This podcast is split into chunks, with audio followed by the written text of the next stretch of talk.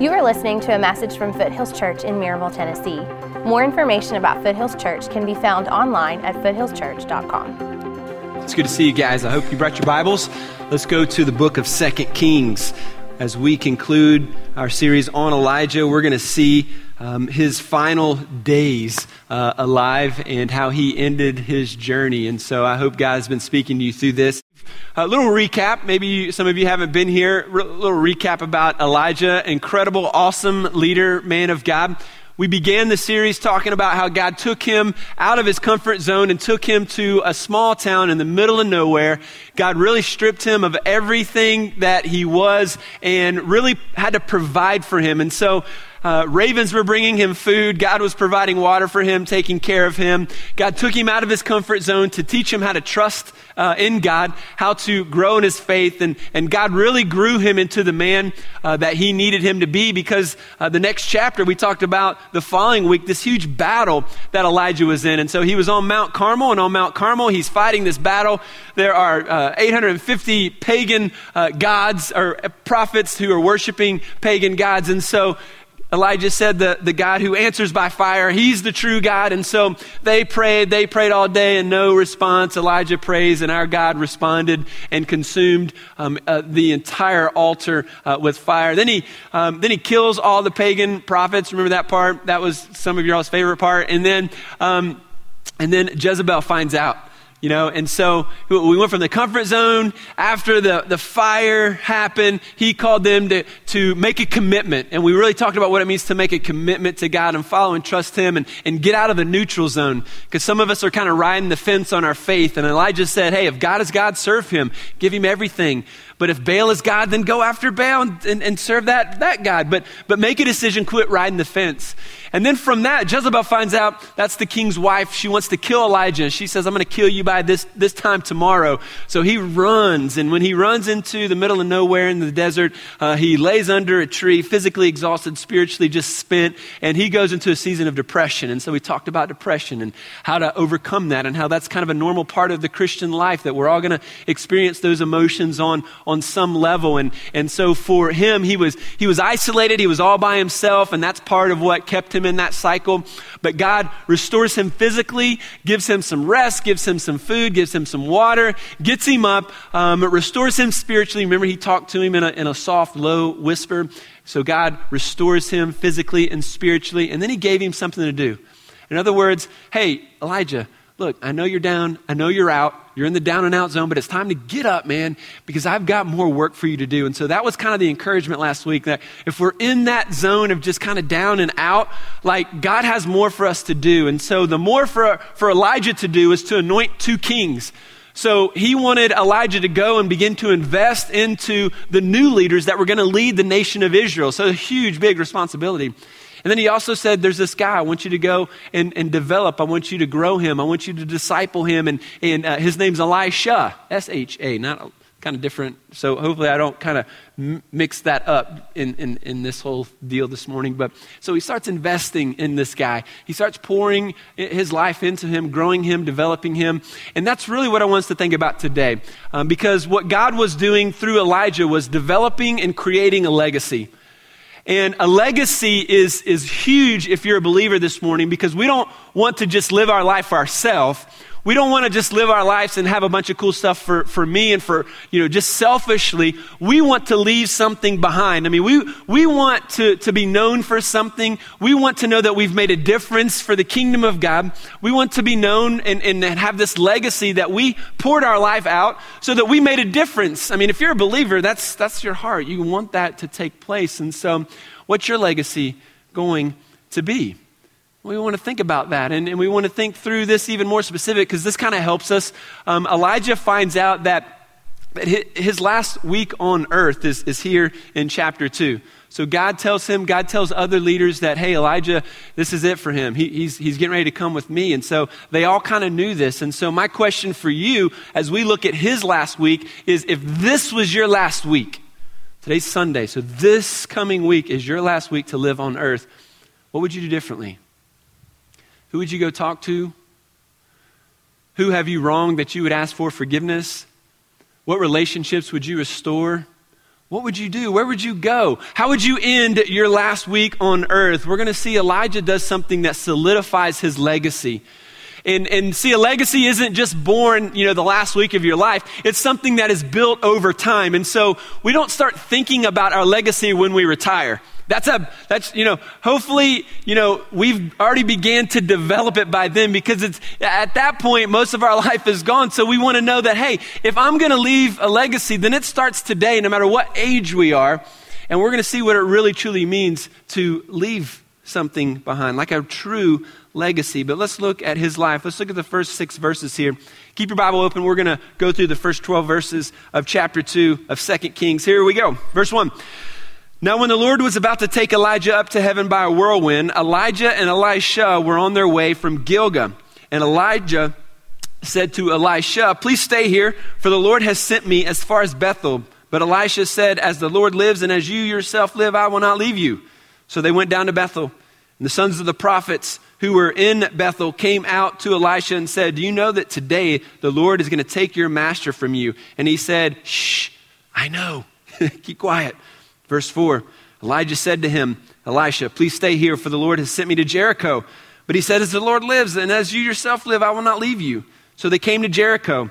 And the sons of the prophets who were at Jericho drew near to Elisha and said to him, Do you know that today the Lord will take away your master from you? And he answered, Yes, I know. Keep quiet. Verse 6 Then Elijah said to him, Please stay here, for the Lord has sent me to the Jordan. But he said, As the Lord lives, and as you yourself live, I will not leave you. So the two of them went on. So, three times here, Elijah is going to different cities and telling Elisha, man, stay, I've got to go do this. But he, the, you know, the connection and the relationship was so tight Elisha knew that his last days were coming. He, he wanted to be with him. So, if you're taking notes today, I want to talk about why it's important for us to leave a, leave a legacy and how we actually leave a legacy. And the first thing is what we all have to remember because legacy, sometimes when we say that, we think inheritance. What, what, what's in my will to give to my kids or, or what am I leaving behind? And it's, it's more than just what's on paper. It's more than material. See, a legacy, if you're taking notes, number one, is investing your resources into people. Leaving a legacy is all about relationships. It's about the people that you've poured your life into. And so Elijah has spent years of his life pouring into Elisha. And you see the tight knit relationship here. Hey, stay, I've got to go do this. And he's like, No, I'm, I'm with you. He goes to three different cities here. He goes to Gilgal, Bethel, and Jericho. And there's a, there's a historian, an ancient historian. He was a Jewish man named Josephus, and he's recognized as a historian, whether you're a believer or non believer, secular world, religious world. He's a legit historian. And he has uh, written at this time that in those cities, there were schools for prophets. And so it's kind of like a modern day seminary. And what that tells us is that Elijah is going to these different schools in these different cities, his last week on earth, his last few days on earth, and he's pouring his life back into the men that he has already taught, built up, encouraged, and, and, and witnessed to and developed. And so what we see here is that he himself is revisiting the relationships that he has developed over time. Now, this is huge. This is huge because in our culture, we have sometimes, we don't have enough time for relationships. We don't, we, we're so busy caught up in what we've got to do that we don't take time to invest our life into others. And it, it, it, it's so pervasive. Like sometimes we don't even have the time for our own children, like to invest into them, let alone people outside of our families. And so Elijah's example here, like if you and I truly want to leave a legacy today, then we have to understand that legacies are more than, you know, boats and cars and, and inheritance money. All that stuff is grand and great, but the most important aspect of a legacy is the time and energy and resources that you have poured into people. So how broad do you want your legacy to be? How many people and how, how many people's lives do you want to touch? You've got to realize that today, no matter where you're at, if you want to make an impact on other people, it's time to develop those relationships and begin to develop those people, pouring your life into them. Most people leave three uh, different things behind uh, when they leave this world. There's three different things that we usually leave. And the first thing that we leave are, are souvenirs. We leave all of our souvenirs behind, and sometimes that's our mentality. You see, a souvenir uh, basically says that I, I've been there Or, you know, I, I went there. I experienced that. And so, you know, a souvenir is a record of our existence. Everybody, you know, when you visit a, you know, a vacation or you go to a cool place, you, you know, you want to buy a souvenir. You know, every city that I go to, I go to Starbucks and I buy a coffee mug from that city. I've got like 20 of them. I don't know why. It's just something, I don't know. But we buy souvenirs. And so a souvenir just kind of commemorates that we were somewhere, that we exist. And, and, and so everyone that dies, that's, you know, when that happens, we're going to leave all of our souvenirs behind. And see, this is the thing. A souvenir kind of represents all the fun, cool stuff that we did in life, doesn't it? all the fun, cool places, all the fun things that we did, you know, those are usually the times that we buy those souvenirs. But at, in the end, who really wants your souvenirs? Actually brought one of mine. Uh, we went to Disney with our kids a few years back, and me and my nephew at the time, uh, he was buying a t shirt because that's the classic souvenir, right? I went, been there, bought the t shirt, you know, did that kind of thing. And so I bought a t shirt. And so we, we bought matching t-shirts of, of, of, Mickey Mouse. And so, yeah, this was, this was awesome for me. I had to dig, you know, in the drawers and in the boxes to, to find this, to, to show this. But yeah, this doesn't mean anything to you. Doesn't mean anything to my kids, but it's kind of a souvenir. And I mean, it's been a while, so it doesn't actually fit me anymore. But I mean, I mean, it's a souvenir. I'm going to leave it behind and my kids aren't really going to care. No matter what souvenirs you have that are so special, are going to end up in a garage sale one day. They're going to end up at KARM. Your kids are going to sell it or throw it away. So let's not be too busy about all the fun, cool places that we have to go and get souvenirs for. The other thing that we do is we leave behind trophies. So if, if a souvenir is a record of our existence, a trophy is a record of our achievement. So a trophy would say, I did that. You know, so if you have a successful business, that's your trophy. Hey, I, I did this. This is what I built. Or if I have nice house or, or, or a big financial portfolio and I'm going to leave that, it's like, here's what I did and this is my trophy. And sometimes we, we focus so much on our achievements that we forget about the relationships around us. I mean, achievements are important, especially, you know, to all of us, but especially to men because we've got to, you know, feel like we have done something. And so we search for these trophies and we go after these trophies. And in the end, when you leave those behind, the business gets sold. Your son doesn't want to do what you did, you know, and it just goes away. So, I mean, are they good? Are they bad souvenirs, trophies? No, they're good. As a matter of fact, I brought one of my trophies. This is near and dear to my heart. This is 1989 um, Little League Basketball Championship right here. Get some. Behold. Behold the beauty. Now, I know it's a little bit not all there, and there's, I don't know why. I don't know what that, it doesn't even, I don't know. But my kids have played with all of these toys because they're, you know, just in the attic or whatever. But on the bottom here, what makes this really cool is like my mom, she put a little piece of tape and she wrote, Pacers went undefeated. 15 and 0. I mean, seriously, Get, um, no, I mean, yeah, nobody cares. Nobody cares about that. I mean, in the end, all the trophies go in the box and they get thrown away too, don't they? Just like all of our achievements. Like, I mean, the achievements are great and, and, and you know, they, they do a lot of good, but we're talking legacy here because you're either going to leave souvenirs, trophies, or the third thing that we leave is a legacy. I mean, that's what we really want to leave because a legacy is how we influenced people. And people last forever. So, like, if you're investing in people today, then, you know, as you invest into them, then they take that investment and they pour that into the next generation as well. See, legacies are what we pass on to the next generation. It's our skills, it's what, what our knowledge is, what we know, it's how we do things. I mean, it's, it's how we follow the Lord and what it means to follow Him. And, and so we're teaching everything, not just one part of our life, but everything. I mean, I've, I've had mentors in my life, and, and the greatest thing about mentors is that, you know, if you have more than one, it's like this guy was really good at this, and, and this guy taught me how to do this, and this guy taught me and invested this way. Mean, I've got some guys that, you know, were more like handymen or like how to, you know, work on the house stuff that invested and taught, which is awesome because my dad didn't really teach me any of that except for how to change a light bulb, and still sometimes that's confusing. But, but so we have different people that invest in us, and, and, and you and I, man, if we're believers, we want to invest in the life of others. This is huge. So, our knowledge, our passion, our hope, our resources, all these things we want to give to the next generation. So, all right, how do we really do that? Um, we're going to talk more, but I want to read the next verse here that really gets us pointed in the right direction. This question will change your life. Let's read it. So, verse 9, actually, verse 8.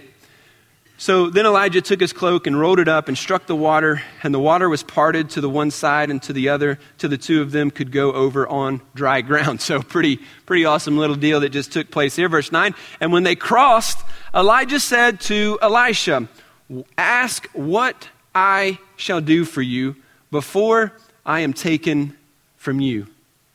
What shall I do for you? Now, folks, this question has the power to change all of our lives. You see, if you're taking notes, number two is ask, What can I do for you? If you want to leave a legacy, start making a habit of asking, What can I do for you? Because the more you ask that question, the more you understand and realize what people actually need. And then as you fulfill that, man, you begin to change and impact everyone's life around you. So here's what we usually do we're really good at telling our spouse what we need from them. Matter of fact, I, I could have my degree in that because I'm good at it. I don't know, maybe you are too. Like, I know what I need from, you know, from different people, so it's easy for me to ask, hey, this is what I need from you. Some of you are leading your organizations or different teams at, at work, and so you're really good at telling your, you know, your employees, here's what I need from you. Parents, we're really good at telling our kids, hey, this is what we need you to do. Do this, do this, do that. This is what we need from you. And if we're not careful, we spend our life asking and telling everybody what we need from them, and very little time asking one of the most powerful questions as it relates to legacy that we could ever ask anyone. And that is, how can I help you? How can I help you? I mean, in our culture, we're really kind of tied into fairness. Because here, here's what happens like, we see, you know, people that have this and that. And we're like, okay, well, I want to do this for this person. I want to do that for that person, but that wouldn't be fair. So I'm just not going to do anything. My kids could have their PhD in fairness right now. It's like, that's not fair. If I had a nickel every time I heard that, I'd be a millionaire. And you would too, probably. Like, it's not fair that he and then, it's, it's not fair. And, you know, fairness is not the goal, by the way. Fairness is not what we're after in life. When you, if you really want to leave a legacy, don't even worry about fair. What you need to worry about is what is the right thing to do. I mean, what's the right thing to do in that situation? That's what you should do, not what is, is fair. Here's a good example. Like when you were in um, elementary school and you were going through the lunch line and the lunch lady was, you know, dabbing all that glorious food on your tray, you know, and uh, you get to the end and the dessert, you know, time was coming around and it was a cookie and you were like, man, I really need another cookie. And so you started strolling there and you start working up what you're going to say. And as you get to the end, you're like, hey, excuse me, Miss Lunch Lady, can I have another cookie, an extra cookie? And you know what she said to you? Honey, if I give you one, I'll have to give everybody one. You know, my response is, No, you don't. No, you don't. Hey, you don't tell anybody. I ain't going to tell anybody. It'll be our secret. Don't tell anybody. But nope. If I give you one, I got to give it to everybody. That's the only fair thing. And I say, that's, that's, that's junk, man. Don't, don't live your life that way. Do the right thing. Now, here, let, us think about it in in a different way. So, so, so when we, we think about doing the right thing, you're, you're in your organization and you're, you're with one of your employees and, and um, you, you decide that, okay, you're going to take this upon yourself and you're going to actually start asking this question. And so you get one of your employees and say, hey, how can I help you do your job better? I did this one time in, in our staff here and, and my assistant, I, I sat down I was like, hey, you know what? What can I do, you know, just to make your job easier here? And she said, Wow, well, you know what I really need is I really need a new computer because mine is slow and mine is, you know, it just kind of bogs down. I'm afraid it's going to crash sometimes. And so, so that's really what I need. Now, computers are pretty, pretty expensive. Now, if I thought in my mind on fairness, I would say, well, if I get you one, then I got to get everybody one, and, and then everybody's going to be jealous. So let, us just see, let's just wait until it dies, and then we'll, we'll talk about it. I didn't do that. I went ahead and I, and I got her one because I wanted to do for one what I wish I could do for all. And so now, if you know our staff, you know, Greg and James, they are techie guys. I mean, they love technology and they love gadgets. And so they were like, that next day when that shiny new MacBook came in and it opened up and it, whoo, you know, in all its glory, and they were like little prairie dogs, like, what is that? Did she get a new computer? Who got her a new computer? How did, how did she do that? You know, and so there was, there was chatter. It's like, hey, yeah, she needed one. We had to get one. And, and so here, here's the deal. I heard that principle a long, long time ago that really began to transform my life from another pastor that I wanted to share with you guys today on fairness. And it is this do for one what you wish you could do for all. I can't get everybody a computer, but if somebody needs one, I can, I can do it for them. Teachers, you can't do it for all of your students in your classroom, but one of the students needs something. Can you do it for them? Those of you who are leading your organizations and businesses, there are many needs, and, and maybe you can't get everybody something new, and you can't do everything that everybody needs, but can you do it for one person? You see, if all you're doing is walking through life and saying, well, it wouldn't be fair if I did, if I did this for them, then I wouldn't do it for anybody. And you live your life not doing anything for anybody. See, fairness ended in the garden right? Sin entered the world. There was no more fair, you know?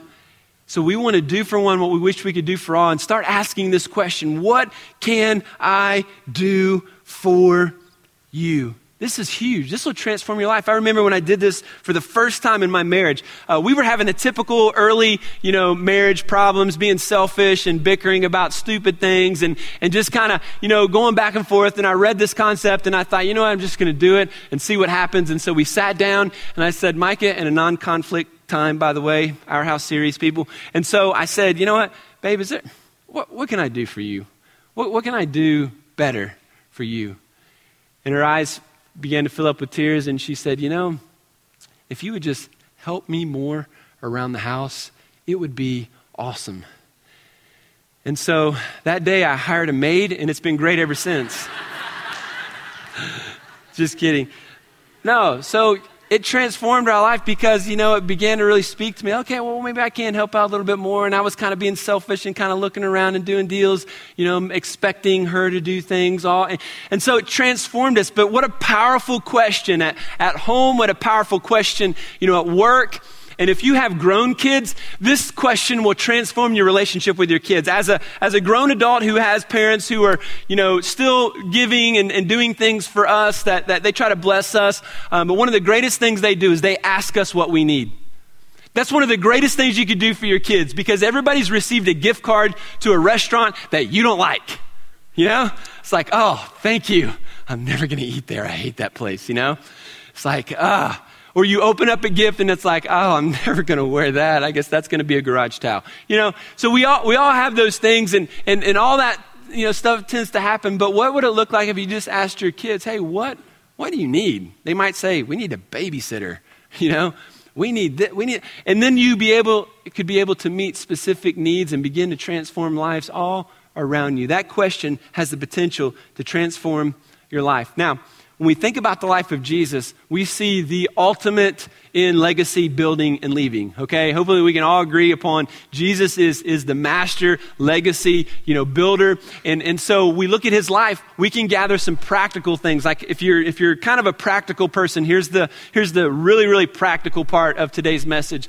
Jesus did four things when he invested his life into the disciples. Remember, he had a large, like, mass audience that he would teach to. You know, hundreds of people would come and he would teach. But he spent the majority of his time with 12 guys. So I have a large ministry here, but I have 12 disciples that I'm really pouring into. And then, even out of those 12 disciples, there were three guys that he specifically poured into. So if you're looking at your life and what you do at work or what you're doing in your small group, it's like, okay, I've got a lot of friends, but here's my here's my group. You know, these are my real friends, or these are this is my small group, or these are the people at school or at work that I that I really am pouring into. But even in that group, there are two or three people that you could even more specifically be connected to, and you probably already are. And so when we look at his life, he was pouring into them. And here's what he did. First thing he did is he instructed them. So he taught them how to do things. You know, here, here's what it means to follow God. Here's what it means to, have faith in God. And so his, his idea was instruction. I'm going to I'm going to teach you. So if you want to leave a legacy, you've got to start teaching people around you how to do what you do. Okay? Don't keep it a secret. So, how do you follow the Lord? How, how, how, how did you have that marriage? And how does that work? And how, how do you do well, you know, when you do this and how you do that? And it's not just your spiritual side, but it's all the practical things.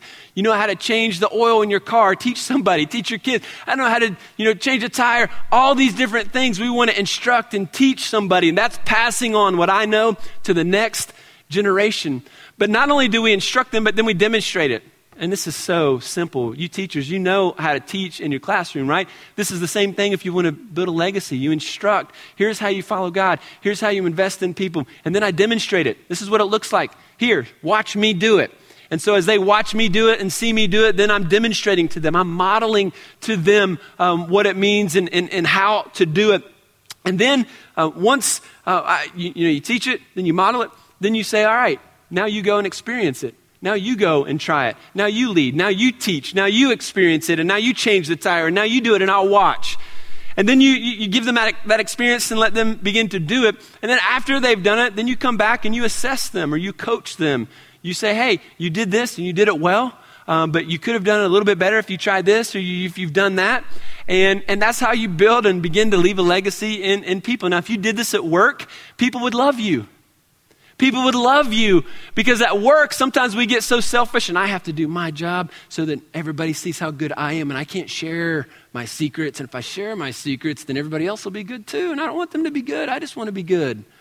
But if you begin to share and invest, man, everybody in your organization would love you. They would see the value in you because any good leader knows that if I have somebody in the organization that knows how to develop people, they will always have a job here. You know, that's how I look at our staff. If you know how to develop people, you'll always have a job. I mean, it, it might be developing, you know, kids. It might be developing high school or de- whatever it is. If you can do that, man, you will always have a job here because that is the most important thing when we look at the gospel and the kingdom of God, developing leaders and developing disciples. And Jesus was the ultimate developer of people. And that is what it means to leave a legacy, like in people in the next generation. That's where we want to be. Let's, let's read this last, these last few verses here, beginning in verse 11, because we, we want to ask the question. We want to, first of all, leave the legacy in people, invest in people. We'll ask that question what can I do to help you? And then finally, we want to stay faithful to the end. I mean, really, to leave a legacy, it, it requires a commitment that stays faithful to the end. And, and Elijah stays faithful all the way to the end. Verse 11, he says, And as they still went on and talked, behold, chariots of fire and horses of fire separated the two of them. And Elijah went up by a whirlwind into heaven. And Elijah, Elisha saw it, and he cried, My father, my father, the chariots of Israel and its horsemen. And he saw him no more. So they're walking along I can't even visualize this, but like uh, chariots of fire, horses coming down, sweeping Elijah. He doesn't have to face death. You remember a few chapters ago in First Kings, he was asking God to kill him. Now he doesn't even experience death. God saves him and brings him right up into heaven. And, and why?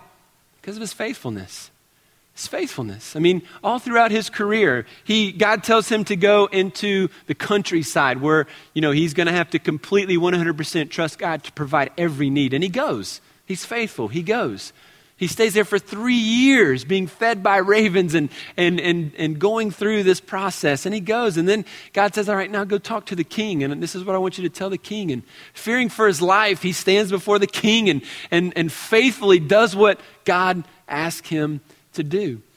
And then God says, All right, go to Mount Carmel, and now I'm going to answer you by fire. And, and he follows him there. And then, he, then, in the midst of his depression, and he's down and out, and he wants to die, God says, Look, look, look, look, I know it's been tough, and you've been through a lot, but you got to get up. There's more for you to do. You got to dust yourself off, and you got to get up, and you got to fight because there's more for you to do. And so, what's he do? He gets up, he stays faithful, and he serves God and he follows and walks with God. See, this is the model that you and I have got to embrace. Like, if we want to be faithful followers of Christ, if we want to serve him and follow him, then it's to the end. And so, no matter what you're going through, like you walk in today and maybe still struggling with, with depression or, or issues and problems, whatever they may be, God takes those issues and problems and uses those to help us invest into other people. And so nothing is wasted. No matter what sin, no matter what pain you and I have gone through, nothing is wasted in our life because God takes that pain and through the gospel and through his spirit, you know, he allows us to work through that pain, receiving his forgiveness, receiving that, that blessing and grace to be able to extend that grace to others. And use that. And it's like, you know what? I did that, bro, and it was bad and it was a mistake. I, I want to encourage you not to make that decision and not go there, and you should do this. And maybe God's leading you here and, and blessing other people with that information and helping them walk that path. That, that is how we leave a legacy. Elijah did it perfectly, flawlessly. And, and along the way, there were so many challenges and, and so many hiccups, but God used every situation that he faced. Stay faithful. In uh, Mexico City in 1968, uh, the Olympics were held there. And there was a man by the name of John Stephen Akhwari. And he was a marathon runner from Tanzania. And uh, he comes to the Olympics, I'm sure excited. Uh, the race begins. He's with the pack, but somewhere along the way, he began to fall further and further behind. Um, he got injured, began to become dehydrated, um, started bleeding actually, so he had to put on a bandage. But, but the guy kept running. He didn't give up, he didn't quit. And so all over, you know, the field here, guys are finishing. And so he's over an hour behind those in front of him. And so he doesn't give up. He doesn't quit. He keeps running. And by that time, most of the people in the, in the stadium had left. I mean, it was, it was dark at this point, you know, so they got to turn on the lights for him and everybody, you know, is, is, is leaving. Most of the people working there are leaving, but he keeps running. He keeps running. He keeps going. He doesn't quit. Till finally he runs across the finish line and uh, finishes the race, all tattered, beaten, and bandaged up, and uh, finishing the race. Now, a reporter asked him later, and they said, You know, why didn't you just quit? And he thought for a second and he said, My country did not send me here to start the race. My country sent me here to finish it. What a powerful example. Like, God did not save you just to start a race, God saved you to finish this race. So that when Paul says in 2 Timothy 3, verse 7, I have fought the good fight, I have finished the race and I have kept the faith. Now there is in store for me the crown of righteousness, which the Lord, the righteous judge, will award to me on that day, and not only to me, but also to all who have longed for his appearing. I mean, that's what we want, that last moment of our life, to be able to say, I have fought the fight, the good fight. I have finished the race. I'm I'm, I'm, serving and following God and investing my life into others, and I've left a legacy. I mean, that's where we want to be. So the question is, how you finishing your race? How's your race going today? Is it me focused and me centered? Or is God changing something in you? Taking the look from, from the inward look and the internal focus, and, and is God giving you a vision and, and a view uh, of an externally focused life? Ready to invest and serve into others. Um, I hope it is, and I pray that it is. And I know that God is, is working in many, many of your lives. And as our church continues to follow the example of, of Jesus, the example of Elijah, we want to be a church and a congregation and a group that would finish our race and that would not only finish, but run this race well. Thank you for listening. More information about Foothills Church can be found online at foothillschurch.com.